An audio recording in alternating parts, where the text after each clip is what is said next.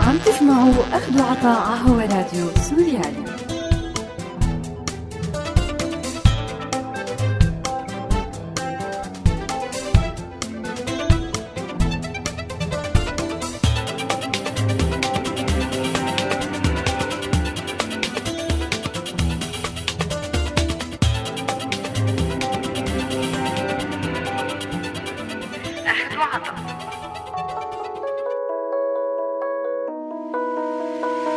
أعزائي المستمعين أهلا وسهلا فيكم برحب فيكم أنا مايا بحلقة جديدة من برنامج أخذ وعطا وبذكركم أنه هذا البرنامج بالتعاون مع مبادرة كلنا مواطنون. عبر سنوات طويلة ومن وقت تأسيس مجلس الأمن الدولي. كتار من الناس بيشوفوا أنه تم استخدام هذا المجلس من قبل الدول دائمة العضوية لتغطية حروب طويلة وكتيرة بالمنطقة العربية. وشرعت كتير من القرارات الصادرة عنه احتلال ومحاصرة دول ونهب ثرواتها وتجويع شعوبها وتجميد تطورها بغطاء قانوني أممي صدم الملايين حول العالم. وما قدرت أكثر الشعوب تمتعا بالديمقراطية تأثر على هالقرارات ولا حتى تعدل فيها.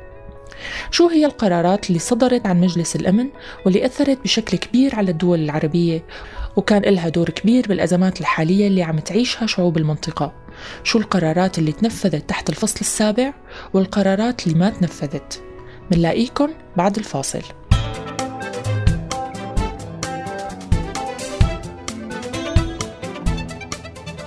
أهلا وسهلا فيكم من جديد. بداية وكالعادة خلونا نبلش مع هذا الاستطلاع.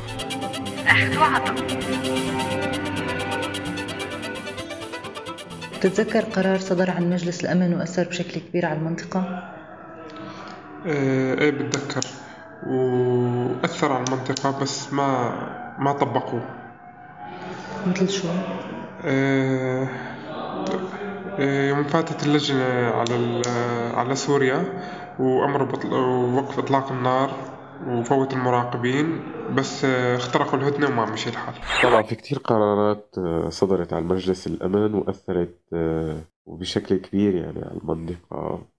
يعني أنا بعتبر أهم قرار هو قرار 1559 صادر عن مجلس الأمن يلي آه، بقي له أكثر من 15 سنة آه، عم يتم تنفيذه آه، بداية بإنهاء الاحتلال الإسرائيلي للبنان. باستثناء مزارع شبعة وانتخاب حكومة برلمانية توافقية حسب اتفاق الطائف. آه، والبند الأهم هو إنهاء الوجود السوري في لبنان اللي كان آه، موجود لتطبيع الوجود الفلسطيني.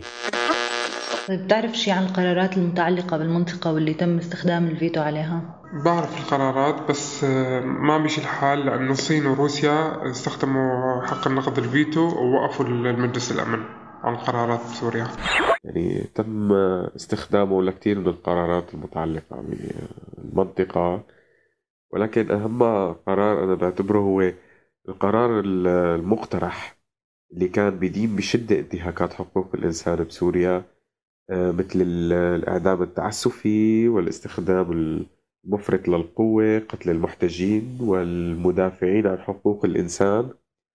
طبعا اللي دعا كمان لإيقاف فوري لجميع أعمال العنف وانتهاكات حقوق الإنسان ووضع آه، حل سياسي آه، يكون سوري بحت آه، بدون عنف أو خوف أو كراهية أو ترهيب.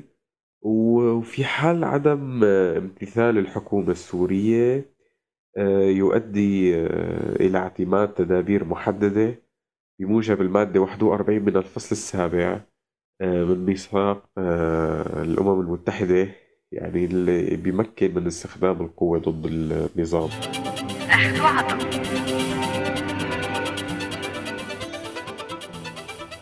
ب 2 آب سنة 1990 صحي الوطن العربي على صدمة كبيرة تتعلق ببدء الاحتلال العراقي للكويت. صور الجيش العراقي وهو داخل الكويت على مدرعات صور الدمار والأسرى والمعتقلين والقتلى تصدرت كل شاشات وإذاعات العالم. وكان هالشي فرصة لا تعوض للولايات المتحدة اللي قدرت باليوم نفسه تصدر القرار 660 اللي طالب العراق بالانسحاب الفوري من الكويت والعودة لحدود ما قبل الغزو. وتم إخضاع العراق من بعد هالقرار لعقوبات اقتصادية وعسكرية قاسية جدا بحجة إلزامه بالانسحاب من الكويت. وخلال الخمس شهور المتبقية من عام 1990 أصدر مجلس الأمن 14 قرار معادي للعراق كان أبرزها القرار 661 اللي فرض حظر اقتصادي ومنع الدول من إقامة تبادلات تجارية مع العراق باستثناء المواد الطبية والغذائية. وهذا اللي عرف لاحقا ببرنامج النفط مقابل الغذاء. أما القرار 678 فطالب العراق بترسيم الحدود مع الكويت.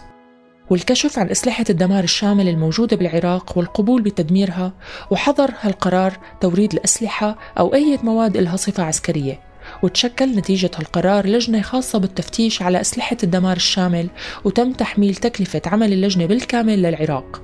وكان لها اللجنة دور كبير بحشد الرأي الأممي والموافقة على شن الحرب على العراق سنة 2003 عبر معلومات مغلوطة ومضللة عن واقع وجود أسلحة دمار شامل بالعراق.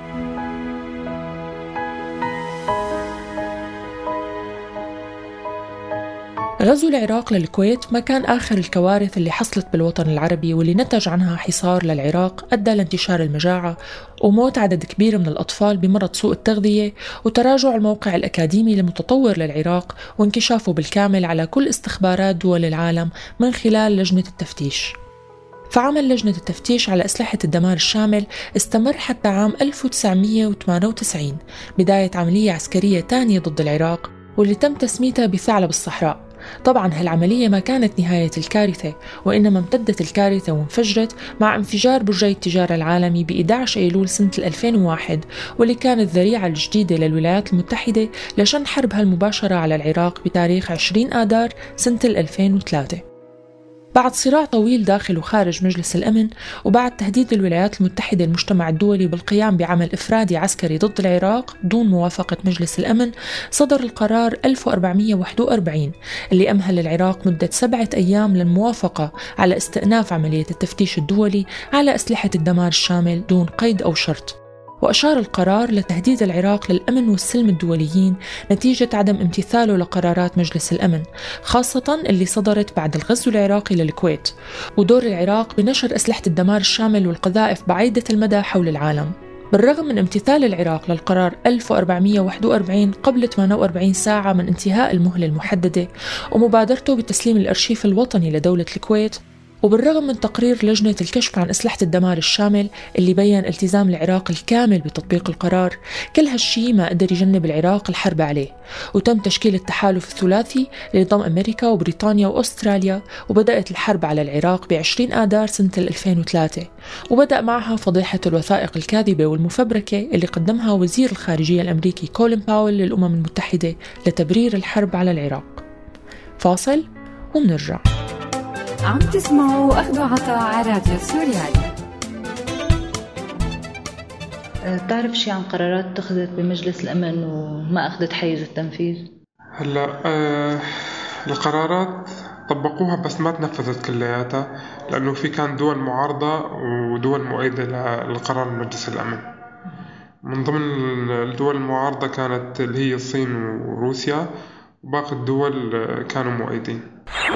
من أهم القرارات اللي اتخذت بمجلس الأمن وما أخذ ما أخذت حي التنفيذ هو القرار 2139 أه، طبعا هذا القرار بيدعو إلى رفع الحصار عن المناطق المأهولة بالسكان وأنه تعمل جميع الأطراف كافة على السماح بإيصال المساعدات الإنسانية أه، للمدنيين. طبعا تم تعطيل هذا القرار بسبب آه، استخدام بسبب روسيا والصين آه، إنه نستخدم حق النقد آه، الفيتو. طبعا لكتير أسباب يعني أهمها وتم هذا تصريح من قبل الوزاره الخارجية الروسية إنه مثل هيك قرار هو إضعاف السيادة السورية فنحن نرفض هذا القرار جملة وتفصيلا فاستخدموا حق الفيتو.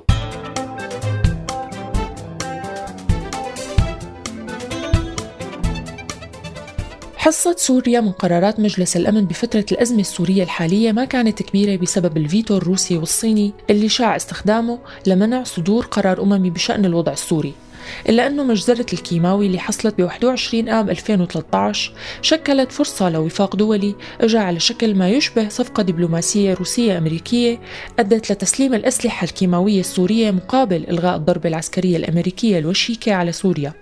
وصدر نتيجة هالشي قرار مجلس الأمن رقم 2118 بتاريخ 27 أيلول سنة 2013 واللي حظر استخدام الأسلحة الكيماوية من قبل طرفي النزاع بسوريا. وأيد هالقرار قرار المجلس التنفيذي لمنظمة حظر الأسلحة الكيماوية الصادر بنفس اليوم واللي نص على إجراءات خاصة للتعجيل بالقضاء على البرنامج السوري للأسلحة الكيماوية وإخضاعه لتحقيق صارم. ومنع القرار الحكومة السورية من استخدام أو إنتاج أو حيازة الأسلحة الكيماوية. ومثل ما هو معروف تم إدراج القرار تحت بند الفصل السابع وإقرار تطبيقه بالقوة في حال امتناع الحكومة السورية عن تنفيذ القرار. القرار تنفذ على مراحل بطريقة سلسة وترافق مع انضمام سوريا لمنظمة حظر الأسلحة الكيماوية. كثير من قرارات مجلس الأمن وضعت لتنفيذها تحت بند الفصل السابع اللي بيخول استعمال القوة العسكرية لضمان تنفيذها. وبالمقابل الكثير من قرارات مجلس الأمن صدرت وتم تناسيها وإبعادها عن نطاق البند السابع. وطبعا بالغالب هي القرارات الصادرة عن مجلس الأمن ضد إسرائيل والمتعلقة بالقضية العربية الفلسطينية مثل موضوع الأراضي اللي احتلتها إسرائيل بعد حرب سنة 1967 أشهر هالقرارات هو القرار 242 وهو القرار الصادر عن مجلس الأمن بعد هزيمة الجيوش العربية بحربها مع إسرائيل واللي أسفرت عن احتلال إسرائيل لمناطق عربية جديدة مثل الجولان والضفة الغربية. القرار تم طرحه كحل وسط بين عدة مشاريع قرارات تم طرحها للنقاش بعد نكسة حزيران وورد بالمادة الأولى من القرار 242 انسحاب القوات الإسرائيلية من الأراضي التي احتلت في النزاع الأخير. والجدير بالذكر بأنه تم حذف ال التعريف من كلمة الأراضي من النص الإنجليزي بهدف المحافظة على الغموض بتفسير هالقرار. كما نص القرار على إنهاء حالة الحرب والاعتراف ضمنا بإسرائيل دون ربط هذا الشيء بحل قضية فلسطين اللي اعتبرها القرار مشكلة لاجئين. وشكل هالقرار صلب كل المفاوضات والمساعي الدولية العربية لإيجاد حل للصراع العربي الإسرائيلي. أخذ القرار صدر من مجلس الأمن دون إدراجه تحت بند الفصل السابع وبالتالي تم استبعاد إمكانية تنفيذه بالقوة وإجبار إسرائيل على تنفيذ الشرعية الدولية. وكانت هالطريقة الدارجة حتى اليوم بالتعامل مع القرارات المرتبطة بالقضية العربية مع إسرائيل واللي بتفتح الباب واسع لإسرائيل لاستغلال عدم لجوء الدول الكبرى للقوة أو حتى التلويح فيها لإجبار إسرائيل على تنفيذ القرارات وحمايتها وتوفير الجو إلها لتجاهل مثل هالقرارات وإبقاء الصراع العربي الإسرائيلي بحالته المفتوحة على كل الانتهاكات لحقوق الإنسان والشرعية الدولية. بعد أكثر من 60 سنة على تشكيل مجلس الأمن كجزء من منظمة الأمم المتحدة وبنظرة صغيرة على القرارات الصادرة عنه وعن طبيعتها، مواضيعها، نتائجها، قوتها أو ضعفها وطريقة تنفيذها وطريقة تجميدها. فينا نوصل لنتيجة موجعة ومؤلمة. إنه مجلس الأمن ومن بداية تأسيسه يمكن ما كان إلا جهاز دولي لتمرير مصالح الدول الكبرى ومشاريعها حول العالم. يمكن منعرف كتير عن القرارات اللي شرعت احتلال واستغلال أراضينا ومواردنا بالدول العربية. إلا أنه المظالم اللي عم بتصير حول العالم باسم الشرعية الدولية كتيرة وخطيرة والحاجة اليوم لخلق بديل عن الهياكل والمؤسسات القانونية الموجودة حاليا هي ضرورة ملحة قبل ما ينفجر العالم فينا ونخسر البشر والحجر وكل شيء على الأرض. بنهاية حلقتنا أصدقائي أنا بودعكم على أمل التقي فيكم بحلقة جديدة من أخذ وعطاء. لا تنسوا تتابعونا على موقعنا سوريالي dot com وأرشيفنا دائما بتلاقوه على ال SoundCloud. وولفوا علينا FM من هون للأسبوع الجاي كونوا بألف ألف خير.